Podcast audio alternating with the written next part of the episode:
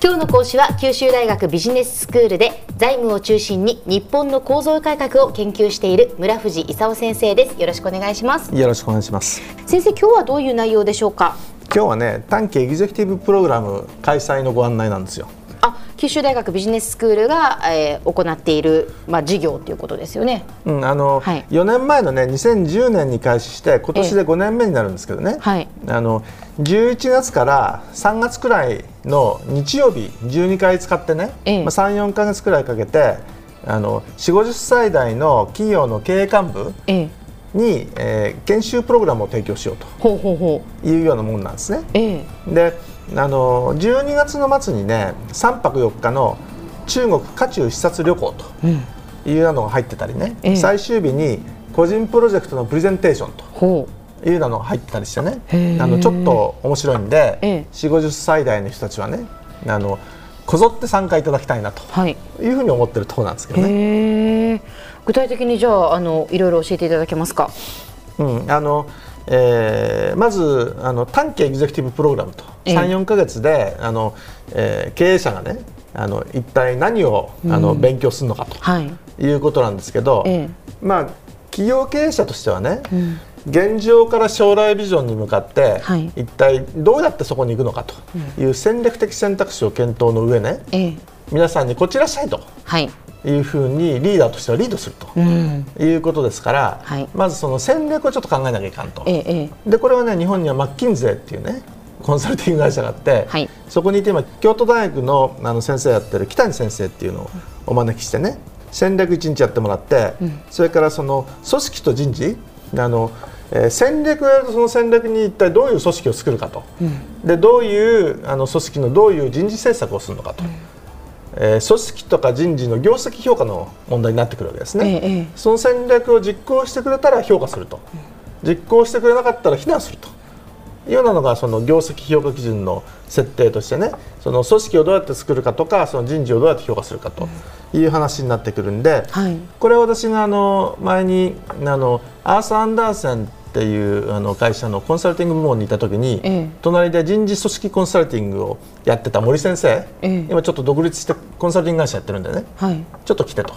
いうことで一日やってもらおうかと。それからその最近はですねイノベーションが重要と、うん、その他の人ができないものを作ってみせるということをするためにじゃあイノベーションってどうやってやるのと、うん、これなかなか重要でね、ええ、で経営環境の変化につれて今まで大丈夫だったやつがもうだめになっちゃってね、うん、新しい事業を思いつかないと生きていけんと、はい、いうようなことにすぐなりますからね、うん、でそういう意味じゃそのイノベーションとかエンタープレナーシップ、え新規事業をどうやってやるのかっていうのはとても重要なんですね。はい、で九州大学ではロバート・ファンっていうね、あの九大の卒業生が QREC っていうねあのえー、九州ロバート・ファンアントレプレナーシップセンターっていうのを作ったんですよ。ええ、でそこにあの九大のビジネススクールから出している高田先生とか朱先生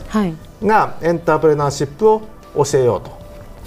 で一方で九大のビジネススクールに永田先生っていうね、ええ、あの CSTIPS っていうんですけど、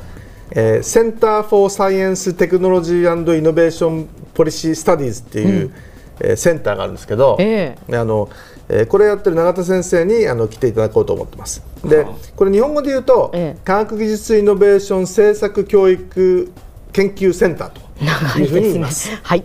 日本の科学技術政策の将来を、はい、あの一鎖、ええ、ナレッジマネジメントとか勉強してもらおうと。えええいうのがあるんですよ。まあ高田先生とか周先生、中田先生はこの番組あの九州大学ビジネススクールのこのモーニングビジネススクールでも、はいあのご紹介いただいてますので。うん、でそれからあのまあ経営っていうとね当たり前の話ですけどお客さんいなかったら成立しませんから、ええ、売上なしに事業なしと。はい、いうことですから、じゃあマーケティングどうするんだと、ええ、いうことで、あの九大のビジネススクールでマーケティング担当している岩下先生とかね、はい、それからその起こっていることを数字で把握したら一体どうなのと、うん、これは財務あの平松先生とか私がね、はい、あのやってるところなんで、であの私とかその平松先生でその財務の話もしようと、はい、いうことで、まあ、いろんな科目をカバーしようと。いうことなんですね。なるほど。であの理屈はいいとしてね、はい、実際に具体的にその現実問題に当てはめたらどうなるっていうこともね勉強しなきゃいけないしみんな、あの4 5 0代の人たちってねどっちかっていうと人の話聞くより自分で喋りたいと。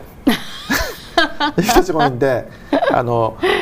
ケーススタディが好きと。でその星野先生っていうね、ええ。あのケーススタディの専門家うちのビジネススクールいますんで、はい。それから慶応のビジネススクールから伊佐貝先生とちょっとお呼びしてね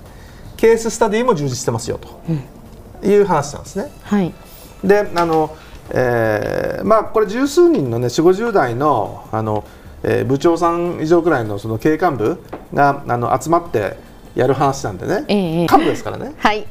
幹部はみんなとあの話し合ってね、あの方向性を決めると。えええいうことで、まあ、同じ自分の会社じゃなくて他のあの業界から来てる人たちも集めてね、グループでいろいろ話し合ってね、なるほどそうきたかと。言いながらその方向性を決めるトレーニングするとえええいうようなことをやるという話なんですよ。なるほど。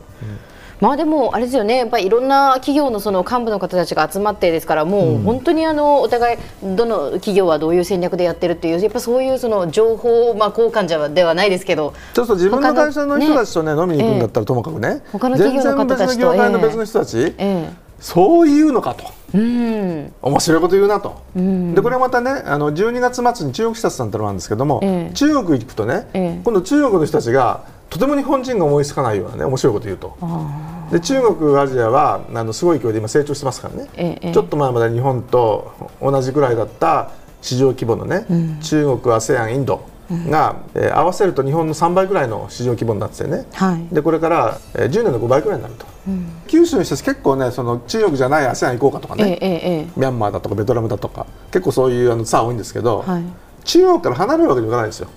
中国は中国でやりながら、まあ、ASEAN とかインドやるんだったらいう話でね、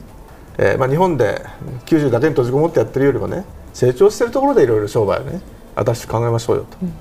うような話をしてるということですね。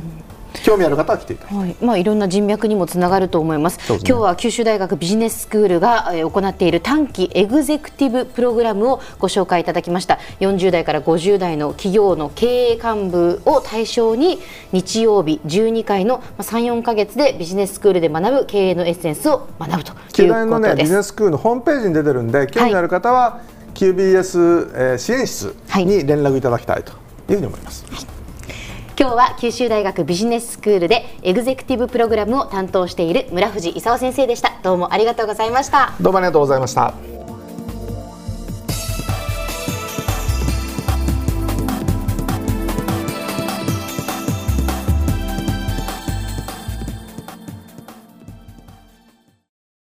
ゾクゾクグイグイメラメラつながるゾワゾワハラハラメキメキつながるズキズキ。モワモワホカホカつながる。キリキリ。ざわざわ。キュンキュン。ガンガン。ワクワク。うずうず。ドキドキ。ルンルンバクバク。九州人のいろんな気持ちつなげます。九州から輝こう。キラキラつながる。 QTnet